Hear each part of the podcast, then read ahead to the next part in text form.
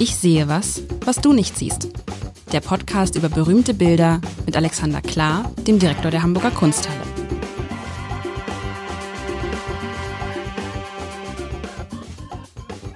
Herzlich willkommen zur zweiten Folge von Ich sehe was, was du nicht siehst.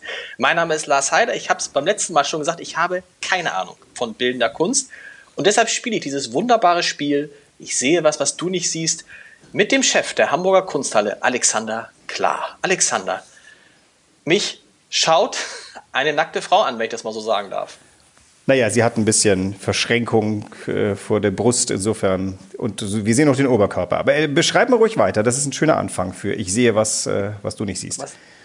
Äh, wollen wir nicht mal sagen, für alle die, die, die sich das Bild auch angucken wollen, ohne es zu verraten, man kann es sich angucken auf w w w punkt abendblatt punkt de, auf der äh, Webseite der Kunsthalle, w w w punkt hamburger kunsthalle punkt de, richtig?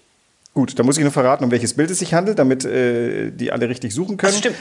Das ist das Selbstbildnis von Anita Rée von neunzehnhundertdreißig, ein äh, Bild in wunderschönen Gelbtönen, aber jetzt beschreibt mal der Chefredakteur. Also es ist eine Frau, die mich skeptisch anguckt, sehr skeptisch, fast schon so, was, was willst, so nach dem Motto, was willst du denn? Eine etwas ja, ältere Frau, was weiß ich gar nicht so, Mitte vierzig, Anfang fünfzig würde ich sagen, sehr, sehr skeptisch, hat so eine Hand, mit der hält sie so das Gesicht fest, sie ist nackt. Sie ist sehr schlank und sie hat, ähm, also man würde, wenn eine Frau die Arme verschränkt, würde man denken, man darf ich das sagen, man, man würde Teile ihre, ihres Busens nach oben wallen sehen. Nee, sie hat eher den Oberkörper, finde ich, so eines Mannes, auch sehr so eine V-Schultern, sehr kräftig. Und sie guckt mich so eindringlich an, dass ich kaum hingucken kann gerade. Die guckt mich an, als... als ob ich irgendwas falsch machen würde gerade. Ja, man schaut ja auch nackte Leute nicht einfach so direkt an, ne? Wobei, nee. Ganz nackt ist sie nicht. Ein, man kann es fast nicht, Kleidungsstück wäre da zu bemerken. Sie hat einen Ohrring. Jo, also insofern, ähm, da ist das Potenzial von Angezogensein sozusagen am Ohr hängend dabei.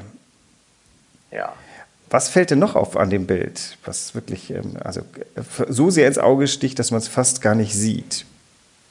Ich gucke, also mir fallen auf extrem große Wimpern.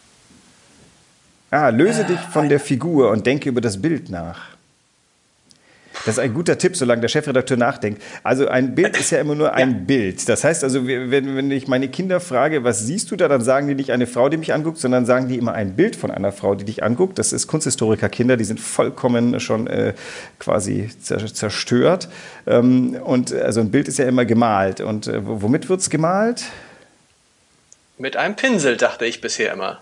Und äh, den Pinsel sehen wir aber nicht mehr. Was wir aber oh. noch sehen... Farbe, ne? Es ist alles gelb. Yeah. Das ganze, das Bild ist völlig gelb. Die Frau ist natürlich auch sehr, sehr gelb. Also die, der ganze Körper ist gelb. Es ist nicht dieser...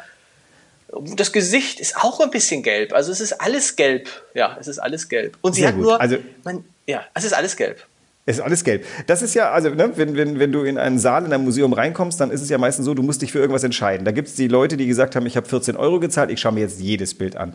Ähm, die Leute werden auf Dauer nicht glücklich, weil es sind sehr, sehr viele Bilder und ich glaube, nach dem hundertsten ist man einfach nur noch, äh, hat man ein bisschen was Matschiges im Kopf. Das heißt, ähm, ich glaube, die meisten Leute entscheiden sich dann erstmal im Raum rumzugucken und ich glaube, dieses Bild ist ein Kandidat dafür, dass man schnurstracks auf es zurennt und das könnte mit diesem sehr, sehr wie soll man sagen, fixierenden Blick zu tun haben, könnte aber aus der Ferne vor allem mit dem vielen Gelb zu tun haben, was so ein bisschen auch ins Grünliche changiert. Ja, Gelb ist ja ganz interessant.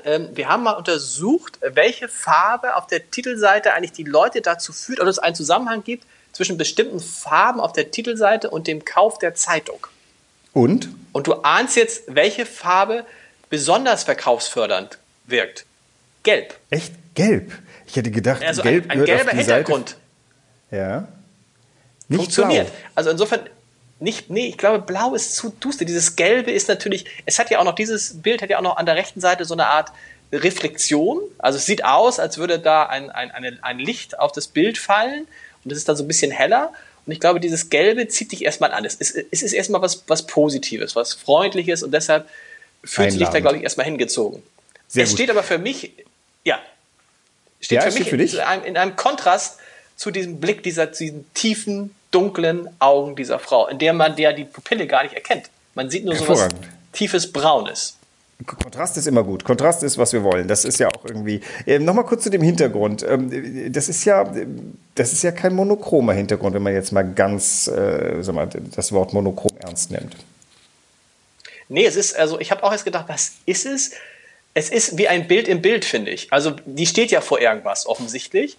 Und normalerweise, wenn ich, ich mich jetzt zu Hause meine Frau so äh, malen würde, weiß nicht, ob sie das mitmachen würde, aber dann würde sie ja vor einer durchgehend weißen Tapete stehen. Das ist aber ein, ein Hintergrund, der wird von äh, innen nach außen immer heller, reflektierender, yeah. Und der ist halt insgesamt überhaupt nicht einheitlich, sondern der ist halt total gemischt. Also das es wäre nicht der Hintergrund, dem, ja? Ja, sag, was, was, was für äh, das wäre nicht der Hintergrund, den ihr für Porträtfotografie eurer Kinder aussuchen würdet. Oder doch? Nee, nee, wahrscheinlich würde man bei der Porträtfotografie würde man dahinter dann so eine graue oder schwarze oder weiße gleichfarbige Wand machen. Man würde aber keine nehmen, die so ein bisschen changiert. Also dann ist doch wahrscheinlich ein guter Start in dieses Bild, sich zu fragen, warum Frau Reh wohl diesen Hintergrund gemalt hat. Ja, das frage ich mich auch. Wahrscheinlich, weil, aber ehrlich natürlich, weil sie damit natürlich besser zur Wirkung kommt, oder? Weil sie sich, sie hebt sich von dem Hintergrund ab. Nicht farblich, though, denn äh, wir haben, reden bei der Farbe ja vom, im ganzen Bild gibt es im Endeffekt nur Brauntöne und dieses grünliche Gelb äh, manchmal ins Braune changierend. Also die Körperfarben heben sich, die kontrastieren nicht mit dem Hintergrund. Was kontrastiert mit dem Hintergrund? Na, aber schon die Helligkeit, oder? Die, der, Dunkel, der Hintergrund ist irgendwie, wirkt irgendwie heller, strahlender. Ja, und noch was anderes. Sie wirkt dann so ein bisschen... Na sag, ich, ich, ich, komm, ich gucke. Noch was anderes. ich, ich sehe was, was du nicht siehst. Ich gehe dichter also, dran, ich kann nicht so dicht. Nein, nicht weißt, dichter, im Gegenteil. Dichter? Fast müsstest du weggehen von dem Bild, um das zu sehen. Weggehen. Es sind zwei ganz gerade Linien, die vollkommen, die ja eben genau das machen, was du sagst. Dieser Hintergrund ist total komisch, denn irgendwas ist sonderbar. Diese Linien, die tun so, als sei da irgendwas Strukturiertes im Hintergrund. Die gehen also von oben nach unten, also leicht schräge, vertikale Linien. Und also natürlich, das ist dramaturgisch. Stimmt, auf beiden Seiten. Eins, genau. Mhm. Exakt. Und äh, genau, jetzt fangen wir an, mal uns zu fragen, warum die Frau Reh hat das ja sehr, sehr... Die ist übrigens eine große Selbstporträtmalerin, die hat ganz früh angefangen, ähm, viele Künstler haben das getan. Ähm, natürlich, wenn du eine Künstlerin bist, in einer Zeit, in der Künstlerinnen äh, ihre Füße eigentlich nicht auf den Boden bekommen, dann ist das Selbstbild ja noch, noch äh, fast schon ein Fanal, ein Manifest, eine, eine Herausforderung. Und wenn man sich dann auch noch ähm, zwar jetzt nicht entblößt, aber nackt zeigt, mit diesem Blick, dann würde ich mal sagen, ist dieses Bild ganz klar eine Ansage an ähm, die Betrachter, den Betrachter. Ähm, und wir sollten das sehr sorgfältig lesen. Insofern wäre die Frage, wozu dienen diese sehr kantigen, ich sage jetzt mal kantig wegen dieser Lichtbrechung, die da nahelegt, dass da irgendwas äh, wie soll man sagen, Reliefartiges ist. Wozu dienen die wohl? Es wirkt für mich jetzt, wenn ich weiter weggegangen bin, wobei wir gleich darüber sprechen müssen, wie es ist, wenn man dichter rangeht. Das ist ja fast noch faszinierender. Aber es wirkt, wenn man weiter weggeht, wie so eine Art Scheinwerfer, der auf die Frau gelenkt ist. Jo, also aber nicht auf sie trifft. Sie steht in so einem...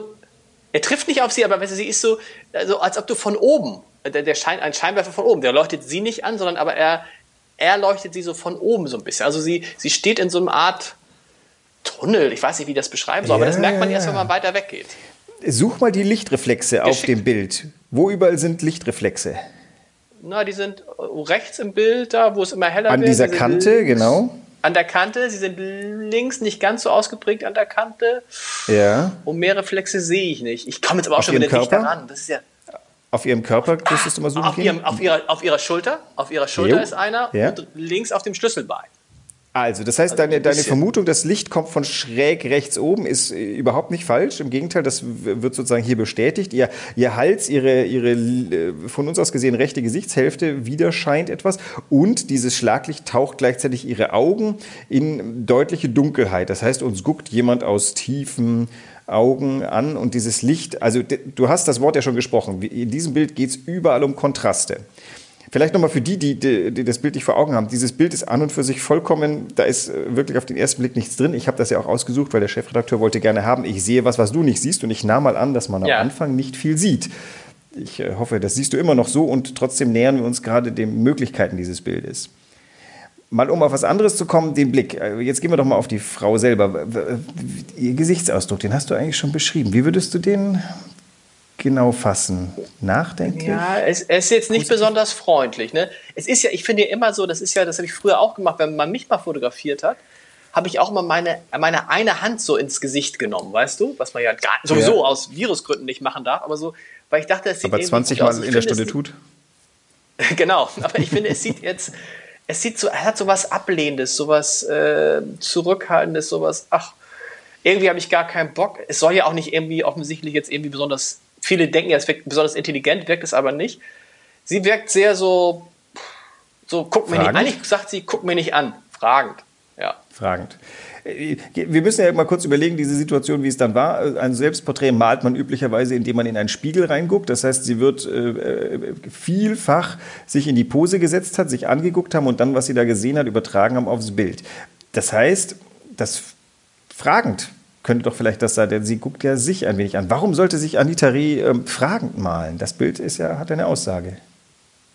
Weißt du was, ich frage mich erstmal vorweg, warum sollte man sich überhaupt selbst malen? Ha. Das habe ich nie verstanden. Warum, oder?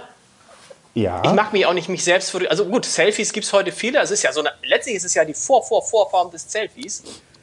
Aber die Grundsatzfrage ist, warum malt man sich selber? Und wenn man sich selber malt, so wie sie, dann will man damit ja was transportieren, wie man ist.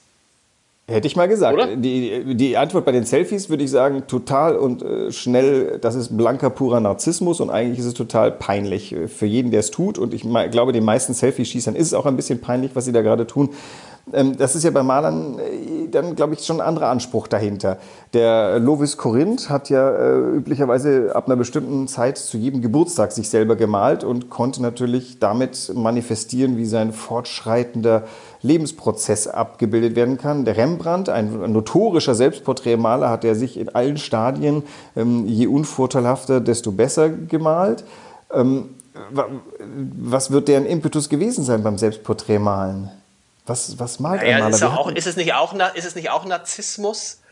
Na, so. der, der Rembrandt hat sich so gemalt, das kann man nicht unterstellen. Also das ist, die Haut ist schrumpelig, das Pigment ist löchrig. Also ich glaube nicht, dass er da auf seine Schönheit hinweisen wollte. Ich frage mich, worauf jetzt sie hinweisen will, weil es ist ja auch nicht so, dass sie, sie hat ein wunderschönes Gesicht, wunderschöne Augen, tolle Haare, Frisur. Dann, wo es in den, sozusagen ab dem Hals abwärts, ist sie wie ein Junge. Ich weiß nicht, ob sie darauf vielleicht... Will sie darauf Wobei hinweisen? Das, will sie darauf hinweisen? Nicht, findest du nicht? Könnte dem, doch, doch, ja klar, aber das, das Schönheitsideal der zwanziger Jahre ist ja durchaus ähm, androgyn gewesen. Das heißt, sie würde definitiv gut in die Zeit passen. Ein, ein schlanker, ranker, vielleicht sogar sportlicher Körper war, glaube ich, definitiv etwas, auf das man stolz sein konnte. konnte, aber der ganze Gesichtsausdruck konterkariert das ja. Diese Frau guckt nicht äh, stolz und vor allem eins spricht ganz stark für die These des äh, Stolzseins, das ist diese Pose, die sie da anschlägt. Das ist ja fast abwehrend, wie sie da sich quasi genau. die Arme vor den Brustkorb gelegt hat. Also da mal zurück, warum sollte ein eine... Bild? Ja. ja. Warum malt warum eine malt Frau ein... ein Bild neunzehnhundertdreißig ja. äh, so? Also... Wir befinden uns immer noch zu einem Zeitpunkt, wo die Malerinnen, die aus... Äh, nein, Entschuldigung, Malerinnen hat es schon immer gegeben, bloß zum Ausstellen sind sie nicht gekommen, weil das wurde schlicht ihnen äh, nicht gewährt von der mafiösen Clique der Museumsdirektoren. Hier könnte ich mal rühmend hervorheben, mein Vor vor vor vor vor Vorgänger Gustav Pauli hat sie ganz früh ähm, entdeckt, möchte man fast schon sagen, wobei das auch wieder so ein herablassendes Wort ist, sie gefördert jedenfalls. Er hat auch ähm, nach ihrem Selbstmord eine bewegende ähm, Rede an ihrem Sarg gesprochen. Also in dem Fall ist es ist auch eine Künstlerin, die zu dem Zeitpunkt, wo sie das malt, durchaus schon Anerkennung gefunden hat. Und doch ist das nun definitiv nicht die, die, diese Pose des aus aller Kraft strotzenden Malerfürsten, sondern jemand, der da total fragend in die Welt guckt. Genau. Und aber dann frage ich mich, warum malt man das? Warum malt man sich so, wenn man eigentlich dem Betrachter das Gefühl gibt, guck nicht so. es ist ja toll, ge- es, nein, verstehst du, es ist ja, es ist, man hat das Gefühl, so, äh, was, als ich das vorhin aufmachte, yeah. als ich das vorhin aufmachte, äh, habe ich mich richtig so ertappt gefühlt irgendwie so. Also weißt du, wenn du so, so, hä, was machst du denn, was guckst du mich denn so an in meinem Privatestes? Du, du hast sie ja nicht alle, so, so fühlte ich mich und das fühle ich immer noch und es hat ja was fast Hypnotisierendes, das finde ich ja das Tolle, dass ich mich mal so zwanzig, fünfundzwanzig Minuten mit einem Bild beschäftige, weil dieses, diese, diese Frau geht ja in mich rein und diesen Blick werde ich erstmal den Rest des Tages, glaube ich, nicht vergessen. Aber es ja, ist nicht so, dass man, also ich, ich würde es gern, ich würde es fast gern mal weg, wegklicken, weil sie, ich, ich, ich fühle mich, ja. fühl mich nicht gut. Halt's nochmal eine Viertelstunde aus. ja. Das ist doch auch wiederum, äh, dieses Bild führt jetzt ja schon weit, oder das, worüber wir nachdenken, weit über das Bild hinaus, und trotzdem bleibt es ganz nah dran. Was macht ein Mensch, der in ein Museum geht? Er schaut voyeuristisch auf hunderte von Bildern. Da sind ähm, qua, wie soll man sagen, Kunstgeschichte auch unendlich viele äh, Menschen dabei in, keine Ahnung, sonderbaren äh, Posen, Positionen. Patinier ist dafür berühmt, dass er in jedem seiner Bilder irgendwo mal, ähm, angeblich muss ich jetzt sagen, ich habe noch nie einen gefunden, aber ich habe das äh, mal in der Historiografie gelesen, einen kackenden Menschen untergebracht hat. Die alten Niederländer haben Menschen gemalt, wie man sie eigentlich gar nicht sehen möchte. Also die Kunst ist nun traditionellerweise ein Genre, das uns vor Augen führt, alles, was auch nicht so sein sollte, damit wir genau das bedenken. denken. Also insofern würde ich mal sagen, dass sie sich hier nackt malt, kann auch gut eine Referenz auf die Anwesenheit der sehr vielen nackten Frauen bei Abwesenheit von vielen angezogenen Malerinnen, ein Thema, was ja die Guerilla Girls erst in den siebziger Jahren wieder so richtig aufs Podest gehoben haben, herausholen wollte. Ach du meinst, das ist dieses, was, wie, wie, heißt, wie heißen diese, diese Mädels, die überall nackt plötzlich äh, vor Putin und so rumspringen? Das meinst du, das nee, hat das die damals das ist was anderes. Nee, nee, nee, nee, das ist in den siebziger Jahren. Die Guerilla Girls haben äh, mit am, als erste und am lautesten darauf hingewiesen, dass es eine gewisse äh, Disparität gibt. Es gibt irgendwie neunzig Prozent aller Akte, die gemalt sind, sind weiblich, und ähm, ein Prozent aller Museumskuratoren waren damals äh, weiblich, und dieser Gegensatz, der funktionierte nicht so ganz. Hat sich jetzt geändert, ja. wobei also die Kuratorinnen sind mehr geworden, die äh, männlichen Akte haben nicht zugenommen, was natürlich auch eine interessante Sache ist. Aber sie malt sich also ja hier, die Künstlerin malt sich ja, ja hier nun sehr pointiert, äh, entblößt. Absolut. Ohne jetzt Absolut. aber irgendwie, das irgendwie jetzt irgendwie, ohne dabei irgendwie in irgendeiner Form sexy zu wirken oder äh, genau, äh, kein Selfie. Äh, äh, kein, kein Selfie und auch nicht irgendwie, es ist auch nicht so, dass man das Gefühl hat, nee, was das Gefühl hat, also das ist ja nicht, dass irgendwelche äh, Geschlechtsmerkmale jetzt in den Mittelpunkt gestellt werden, wie das ja auf vielen Akten ist, also mit vollbusigen Frauen oder sonst was, ganz das Gegenteil. Genau. Ein sehr, also letztlich eine sehr schmalbrüstige Person, fast so, was man sagen würde, ich kann mir nicht vorstellen, dass die so, vielleicht war sie so, so, so schlank, so, also so schlank, so dürr fast. War sie so dürr? Doch, war sie. Ich habe okay. Fotos von ihr gesehen, die war wirklich sportlich. Und also ähm, das Nackt in der Kunstgeschichte ist ja meistens eine, eine Metapher für verletzlich. Was ähm, ja auch wieder, hätten wir jetzt so eines dieser kraftstrotzenden Lovis Corinth Selbstporträts daneben gestellt, würde es äh, brutal offen werden. Eins der berühmtesten Selbstporträts von Lovis Corinth zeigt ihn, wie er sich selber malt mit einer Statue, mit einem Skelett, das er im Atelier hatte, äh, direkt nebendran. Das Bild sagt natürlich, äh, ich male gegen den Tod an. Und gleichzeitig äh, blickt der Corinth derartig siegessicher in, äh, in, auf die, aus der Leinwand heraus, dass man merkt, also keinerlei Zweifel. Zweifel. Aus diesem Bild ist, glaube ich, fast das Gegenteil zu lesen. Also Zweifel sind hier als große Überschrift drüber gemalt. Vielleicht du findest Zweifel sie zweifelnd? Sie zweifelt. Also wenn, wenn ja. du sagst fragend, würde ich sagen, ist fragend auch noch in dem Fall du hast recht, es kann natürlich sein, es kann auch sein, dieses, wenn man, du hast recht, wenn man sie die, die Hände so ins Gesicht macht, ist auch manchmal dieses Gefühl, tue ich gerade das Richtige? Ist das, was ich hier tue, eigentlich, ist das richtig, was ich gerade tue?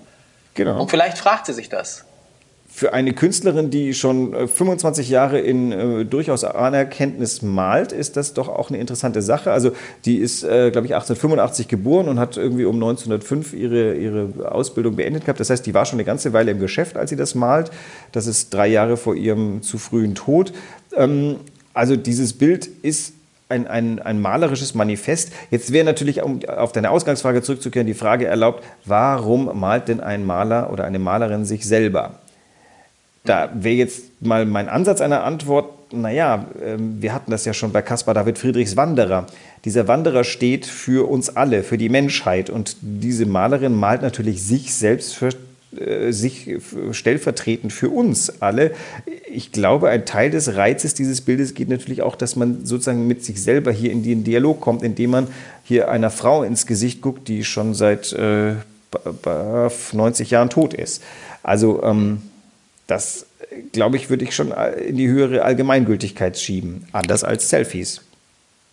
Und das Tolle ist natürlich, dass dieses Bild wirkt wie ein Foto, ne? Wenn man also, je tiefer man rangeht, je dichter man rangeht, denkt man, wow, wie ist es wirklich gemalt? Ist es gar nicht gemalt? Weißt du, was mir auffällt? Ich sehe was, was du nicht siehst. Ich sehe mal wieder auf einem Bild zwei Hände und sehe einmal nur vier Finger und einmal nur drei Finger.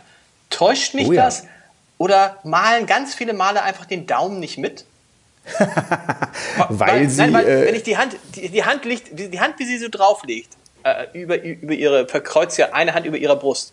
Ähm, diese Hand, wenn ich das so machen würde, würde man oben den Daumen sehen. Bei ihr sieht man den Daumen nicht. Der muss dahinter sein, was ja eigentlich eine unnatürliche, auch unbequeme Haltung ist.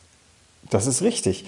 Ähm, aber wie wir beide möglicherweise mal aus Behind-the-Scenes-Fashion-Shoots gelernt haben, ist, oder selber, wenn wir posieren müssen, der Fotograf ist meistens am zufriedensten, wenn wir in irgendeiner Pose dastehen, die absolut nicht natürlich ist und vielleicht sogar schmerzhaft. Insofern habe ich mal das Gefühl, sie hat natürlich ausgetestet, ob das mit oder ohne Daumen besser ausschaut und kam zu dem Ergebnis, ohne Daumen schaut besser aus. Ich habe mal, als alter Comic-Fan habe ich mal gelernt, dass ganz viele Leute, die Comics zeichnen, sowieso immer Hände nur mit vier Fingern zeigen, zeichnen, weil das Gehirn muss die Hand als solche erkennen, das zählt aber nicht nach. Vielleicht ist das schon also ein, ein Vorreiter. Du brauchst ja, du weißt ja, dass es eine Hand ist und die stört nicht, dass der Daumen nicht da ist. Der Daumen ist offensichtlich ein, ein, ein Finger, den man nicht unbedingt zeigen muss, weil jeder weiß, dass er da ist. Er ist natürlich auch jetzt von allen Fingern, finde ich, so ein bisschen der uneleganteste. Ja, also und äh, das irgendwie nehmen wir doch das Bild als sehr perfekt zur Kenntnis und vermissen diesen Daumen nicht.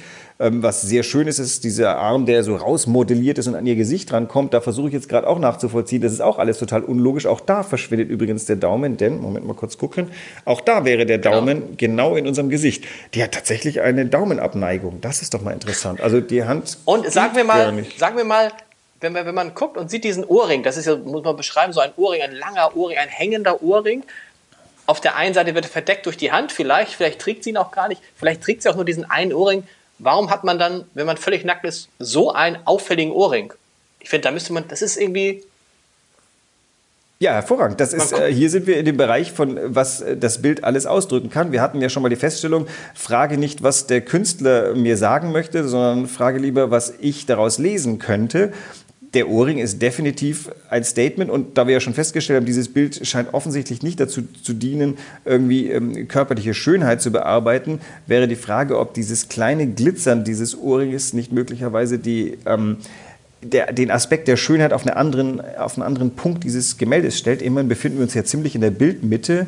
Das heißt, das holt jetzt mit, seiner, mit diesen kleinen, preziösen Lichtblitzen ähm, unser Interesse möglichst in die Mitte des Bildes, da, wo unser Interesse ja im Zentrum immer sein sollte. Was ich mich frage, wenn man so ein Bild malt, malt man erst den Hintergrund vollständig aus und malt dann das Selbstbildnis da drauf? Verstehst du, was ich meine? Also gibt es erst ja. einen ganz gelben Hintergrund und dann malt man Über, also, übermalt das quasi? Das ist eine gemeine Frage für einen Kunsthistoriker. Meine Frau würde sich totlachen, weil die kennt sich nämlich mit Malmaterialien aus, ich nicht. Ähm, ich muss mal ganz vorsichtig aus dem bisschen Kenntnis, was ich über den Malprozess äh, weiß, äh, Folgendes sagen. Also grundieren ist immer eine schlaue Sache, weil äh, die Grundierung kann immer in unterschiedlicher Art und Weise wahlweise hervorleuchten oder abdunkeln. Das heißt, ich würde mal sagen, unter dem Bild ist eine Grundierung in irgendeiner hellen Manier, die hilft, dieses, äh, dieses Helle herauszuholen. Insofern ist unter dem Körper was drunter, aber du kannst ja beim Ölmalen, kannst du und auch beim Acrylmalen in Schichten Dinge aufeinander lagern. Das heißt, ich würde schon vermuten, dass der Körper über dem, also später entstanden ist als das, was hinten ist, weil dann kannst du auch schöner diese Linien da hinten ziehen, die ja diesen, diesen Rahmen setzt für die Person. Aber natürlich gibt es Kanten, wo man sieht, an ihrer Schulter, da wurde drumherum gemalt. Das heißt, ich vermute mal fast, dass sogar die Künstlerin an irgendeinem Punkt vielleicht vergessen haben könnte, was sie wann zuerst gesetzt hat, denn das kann sich auch zwischendurch wieder ändern. Also es lässt sich nicht mit Sicherheit beantworten, würde ich jetzt mal so sagen. Ich sehe noch einen, ich sehe noch was, was du nicht siehst, und das ist schwarz. Siehst du das auch? Ich wo es nicht hingehört, finde ich. Ausdrucksvollen Augenbrauen sehe ich, die gehören aber dahin, das ist schwarz. Ich sehe ihre Haare, die teilweise ins Schwarze changieren. Na gut, ich sehe ihre Signatur, aber die gehört dahin. Nee, ich sehe kein Schwarz, was nicht irgendwo ah, logisch wäre. Was, okay, was auf der Nase ist, was auf der Nase ist, ah. dieses Schwarze, was soll das sein? Das Warum ist, ist die Nase ähm, schwarz? Die Nase ist ja niemals schwarz. Also außer bei meinen Jungs, wenn die sich irgendwie mit Farbe gespielt haben, aber ja. an sich müsste diese Farbe, und das ist, ich, mich stört das fast so ein bisschen. Das stimmt, das führt zu so einer Maskenhaftigkeit, die ganz interessant ist. Ähm, na gut, die Frage ist, du kannst den Nasenrücken in verschiedener Weise hervorholen. Wenn du ihn hell machst, dann beginnt er so ein bisschen zu glitzern. Und ich glaube, sie wollte, die wollte tatsächlich die, die, Bild, die Gesichtsmitte abdunkeln, denn hier ist dieser hell-dunkel-Kontrast am, am schönsten herausholbar. Was übrigens auch ganz interessant ist, sie hat über ihrem von uns aus gesehen rechten Auge ähm, auch noch Braun, wie so eine Art hälftiges, äh, keine Ahnung, so eine Ausmalung der Augenhöhle gewählt, ja, also, das auch nirgendwo ja. im Bild stattfindet. Also, ähm, das Interessante ist, aber du findest das Bild deswegen nicht unlogischer, oder? Trotz des schwarzen Nasen. Nee, das nicht, aber jetzt, wo du es sagst, ist es lustig, weil es ist, was sie über dem Auge hat, ist die gleiche Farbe wie der Ohrring. Also wahrscheinlich hat das, ja. korrespondiert das irgendwie miteinander. Und jetzt, wenn man so guckt... Und das war noch Farbe über. Kippt. Ja, aber das ist schon... Das ist schon... Und insgesamt ist auch was Interessantes, das liegt natürlich, das, das, die Haut wirkt natürlich dadurch jetzt nicht besonders fein, sondern nee. sie wirkt schon so ein bisschen sehr straff und fast schon so ein bisschen... Sie fängt an, also sie hat auch ihre Falten gemalt unterm Auge, sehr, mhm. wenn das Falten sein soll, wenn das nicht nur einfach getrocknete Farbe ist, also schon. Also es ist jedenfalls ein, ein Gesicht, was schon auf Geschichte zurückblickt, was schon einiges erfahren hat, auch unangenehme Dinge. Und jetzt sind wir wieder an dem Punkt, wo man sagen könnte, diese leicht heruntergezogene Mundwinkel, beziehungsweise der nicht nach oben gezogene, ist nichts Missmutiges, sondern eher, ich würde sagen, was Fragendes. Also ähm, wenn ich immer, äh, das Lustige ist, die Mona Lisa wird für etwas berühmt, was komischerweise gar nicht berühmt sein müsste, nämlich für ihr maliziöses Lächeln, was keins ist. Das äh, könnte man hier auch anlegen. Hier kann man nicht erkennen, ob die Frau lächelt oder nicht lächelt. Das ist ganz unentschieden. Nein. Und kein Mensch kommt auf den Gedanken darüber, in äh, Wehgeschrei oder Glücksgeschrei auszubrechen. Also man kann so einen indifferenten Gesichtsausdruck ganz gut malen, wenn man das gut malen kann. Was kostet so ein Bild eigentlich? Wenn man das, ihr verkauft es ja nicht, aber was würde so ein Bild kosten, wenn ich das heute, oh, wenn ich euch das da jetzt abkaufen würde? Schöne Geschichten erzählen. Also, ähm, das ist natürlich, die Antwort ist super easy. Das kostet so viel, wie der Markt hergibt, wenn du es verkaufst. Davon lebt Kunst. Ähm, die, bei Anita Rée ist das ganz was Besonderes. Die Hamburger Kunsthalle hat dank äh, Gustav Pauli, der sich eben früh für sie engagiert hat und eben auch Bilder gekauft hat, hat sie einen Schwerpunkt auf Anita Rée.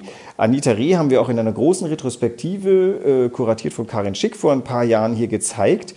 Und ähm, uns ist es nochmal gelungen, Anfang des Jahrtausends ein Bild in einer Versteigerung für einen sehr äh, annehmbaren oder von der Kunsthalle bezahlbaren Preis äh, zu äh, steigern.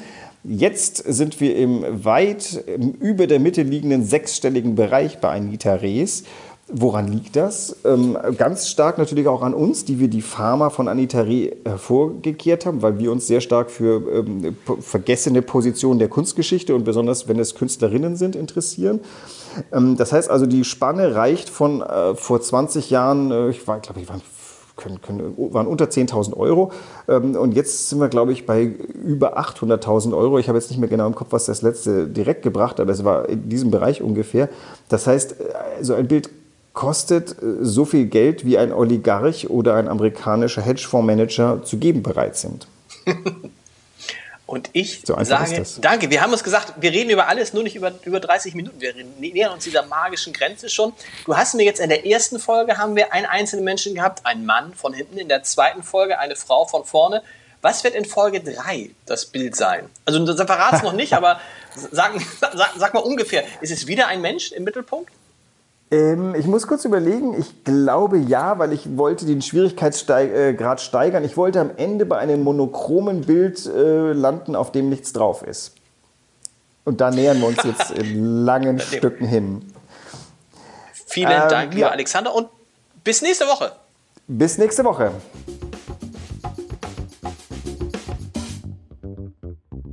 Weitere Podcasts vom Hamburger Abendblatt finden Sie auf abendblatt punkt de slash podcast.